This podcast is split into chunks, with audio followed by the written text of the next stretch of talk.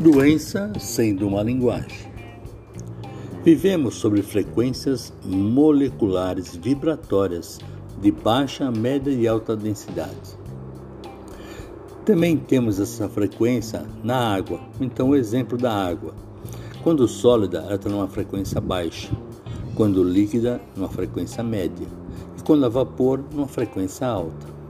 No corpo, a mesma maneira.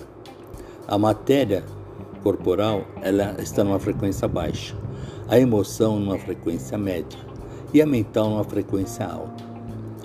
Na interpretação dos sintomas das doenças, as frequências moleculares devem surgir sob a forma de conscientização e de entrega. Devem surgir sob a forma de conscientização e de entrega, segundo Roger Dackler. Aquilo que não queremos ter na consciência e ignorando fica na sombra. Carl Jung.